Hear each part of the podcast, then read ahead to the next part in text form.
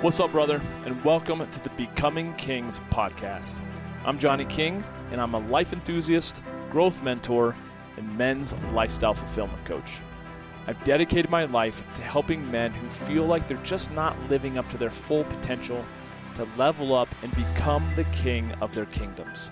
So, whether you've been feeling stuck, or numb, or extremely angry with not living up to your greatest potential in any area of your life, then I'll be in your ears every week, dropping some truly transformative episodes to help you become a man that you're proud to be. I'm glad you're here. Let's get to it.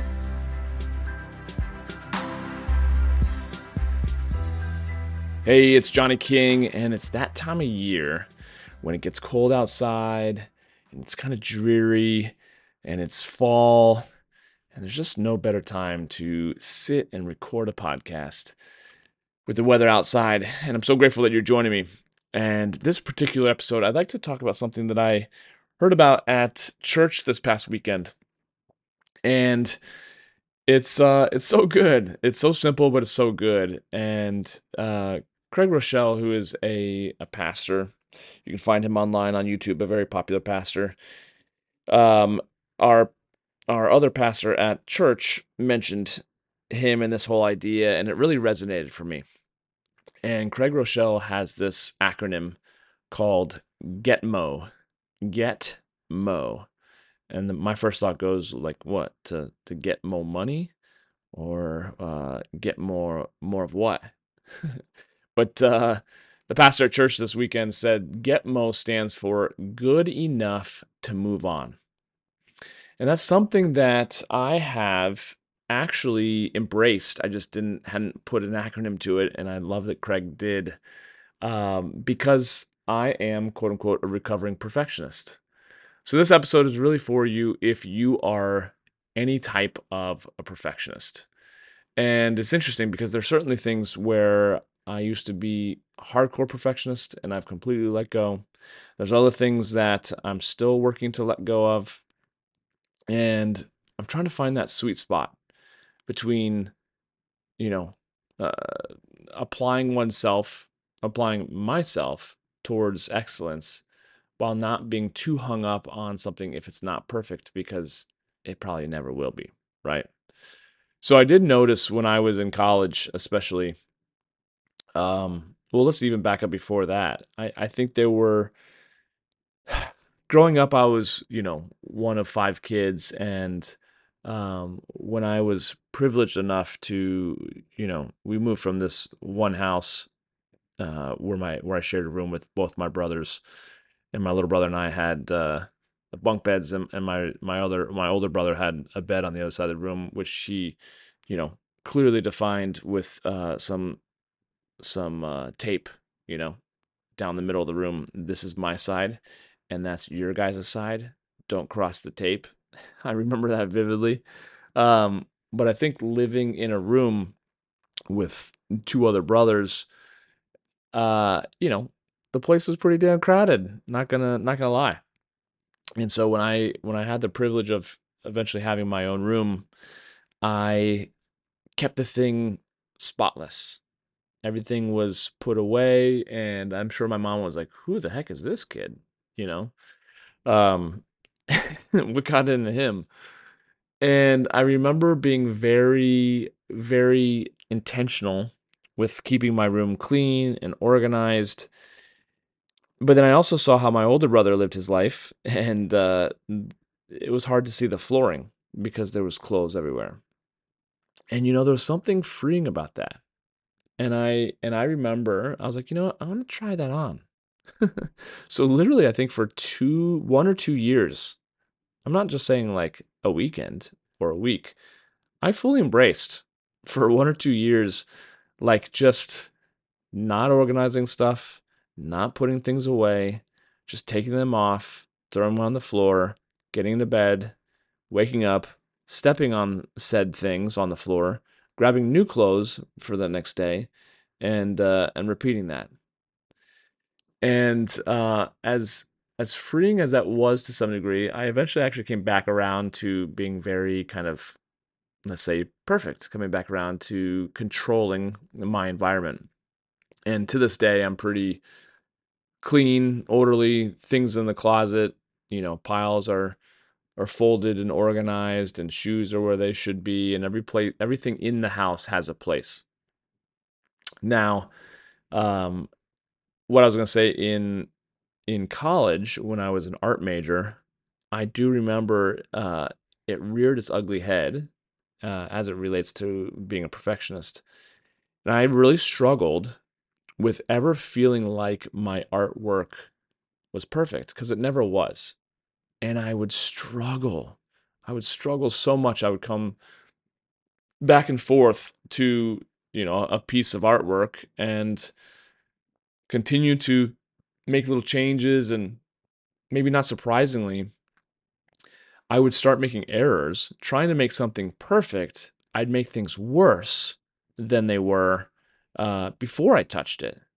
And so the the challenge for me then was okay, when do I know that it's done? And my and my art teachers would get on me like, "Johnny, stop. Like it's done. It's it's it's good. You're good. Like let it go."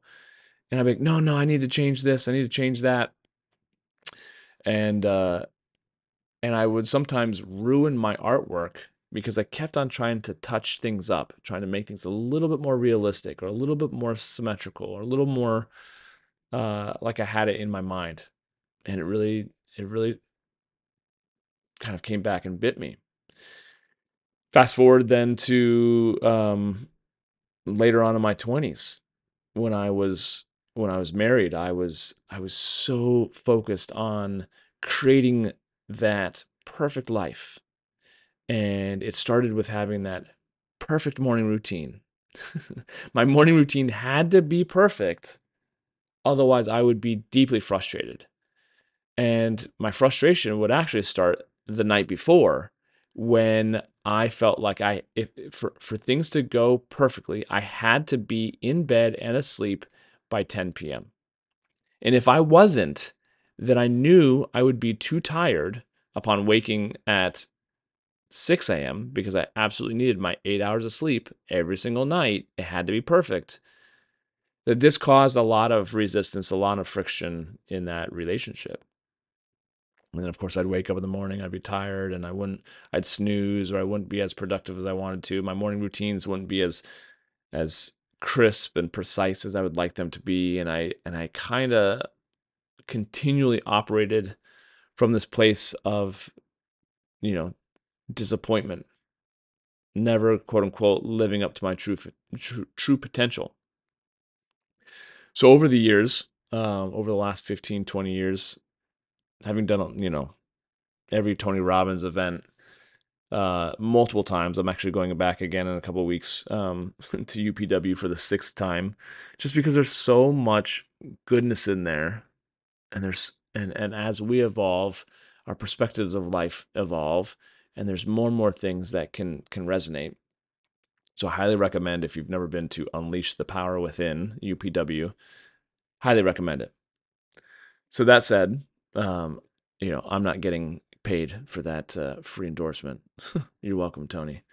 Um, I just have realized over the years how much it has impacted my life, and I do know that um, after my mom had passed away, my dad had come out of the closet. Uh, my my marriage was in shambles, and I was kind of picking up the the pieces. I uh, I had quit my corporate job with not a single clue as to what I was going to do, and I flew out to California um, with my buddy Lewis because he was the the keynote speaker, and we were afterwards we were actually having dinner. Um, and came up with the concept of my first website, lose100poundsforgood.com. I really wanted to help people similar to my parents, my mom and my dad, who were overweight and it was impacting every aspect of their lives. And so that was the idea of my first website. And so I began working on it. And I had at the time uh, three months of a Tony Robbins coach.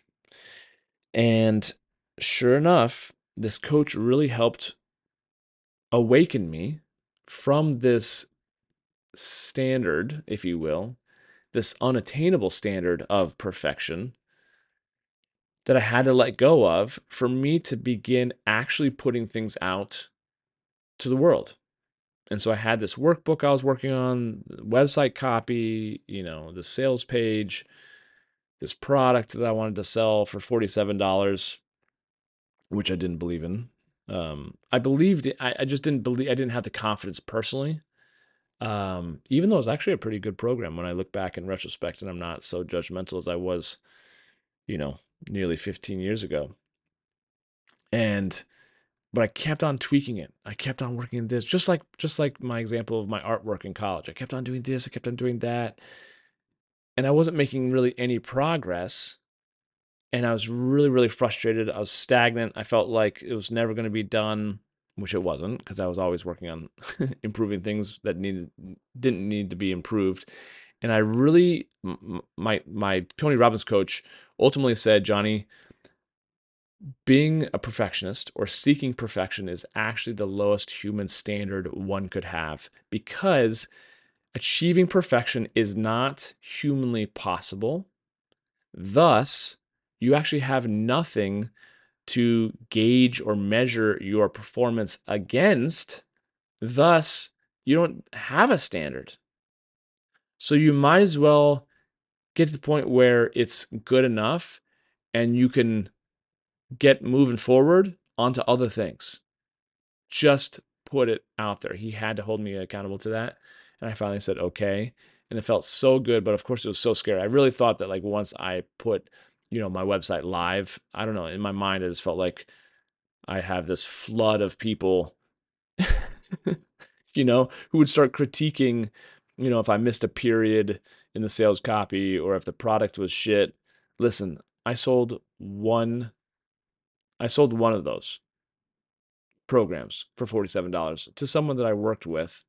Uh, and so I was like, oh, okay, you know, totally anticlimactic but I didn't realize the lesson I began learning in that moment with my Tony Robbins coach was GETMO. Good enough to move on. G E T M O. Good enough to move on. And it was. The program was good. It was good enough at that point with what I had learned and what I had, you know, studied in terms of, you know, online marketing to move on to actually then marketing it, selling it. And so I've I've really leaned on that uh, for a lot of my career ever since. Putting out videos then on my on my gym website, marketing myself on Groupon and Amazon deals over the years, doing all those things of actually putting myself out there on social media. That can be super scary, especially for a perfectionist, where I felt like I had to say everything correctly. I had to make sure that everything was perfect because then I, if it's eh, ultimately if it's perfect, then I'll be appreciated and loved for my output, and that and that is ultimately the driver underneath. For people that are perfectionists, they believe that they have to be perfect in order to receive respect, love, admiration, whatever whatever they want to, you know, call it rather than actually realizing that they don't have to do anything to be loved. They are just loved because they are who they are, alive.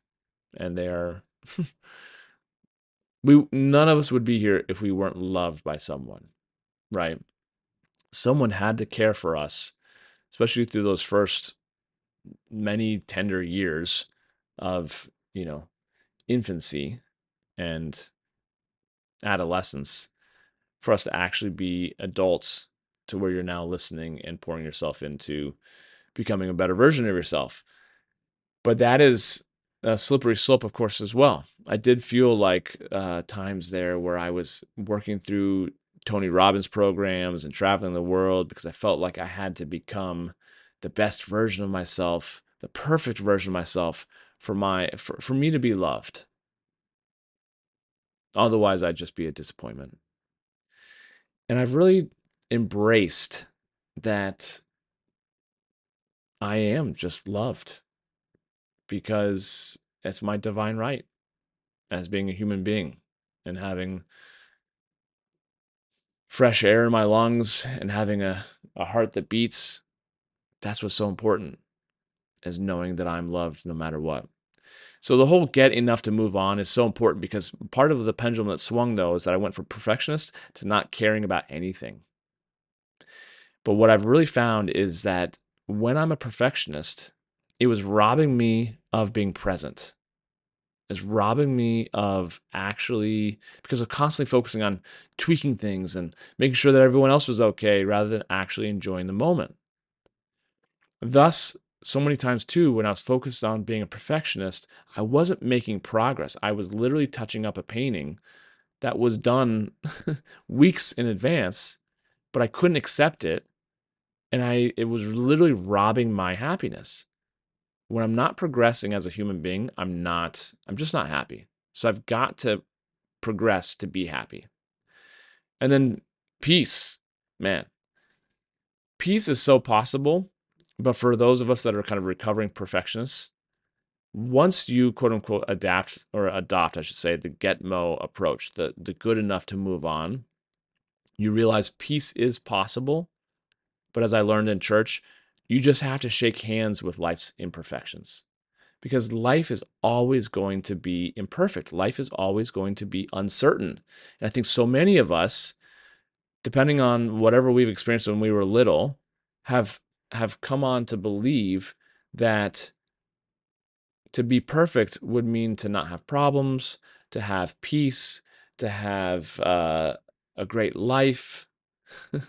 but in a world that is constantly changing, is always uncertain, we will never achieve that true happiness and peace unless we accept the fact that life has its and will constantly be imperfect. There's not a straight line in nature. When you see a straight line, it's only because of man, man made. So I adapted, adopted, geez, that my morning routines don't have to be perfect, that good enough to move on is is great. And if I don't check off everything off my list, it doesn't matter. Doing at least one thing is better than not doing anything at all, which is where I was for a while, where I realized perfection isn't possible. So why even try? And instead, I've had to focus more on pursuing excellence in everything that I do rather than perfection. So if you pursue excellence, but you're not attached to the outcome, then you're good. Right? Because expecting perfect in an imperfect world is a recipe for endless frustration. And that's just the truth.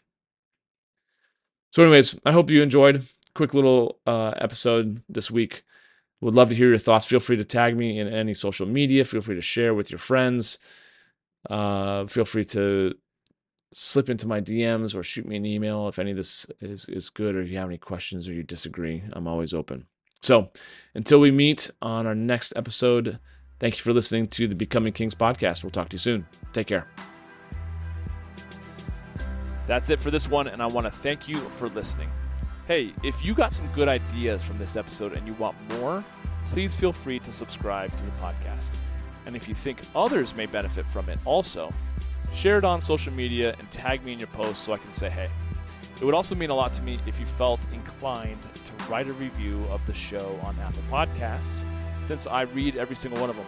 And if you've got any questions or topics that you'd like to recommend, or really just anything that you think I could improve upon, man, I thrive on constructive feedback. So hit me up with an email at podcast at johnnyking.com. Oh, and feel free to also subscribe to my YouTube channel, connect with me on LinkedIn, and follow me on Instagram at Johnny King and on Facebook at facebook.com backslash Johnny King Men's Coach. Thanks again for joining me. I'll catch you next time.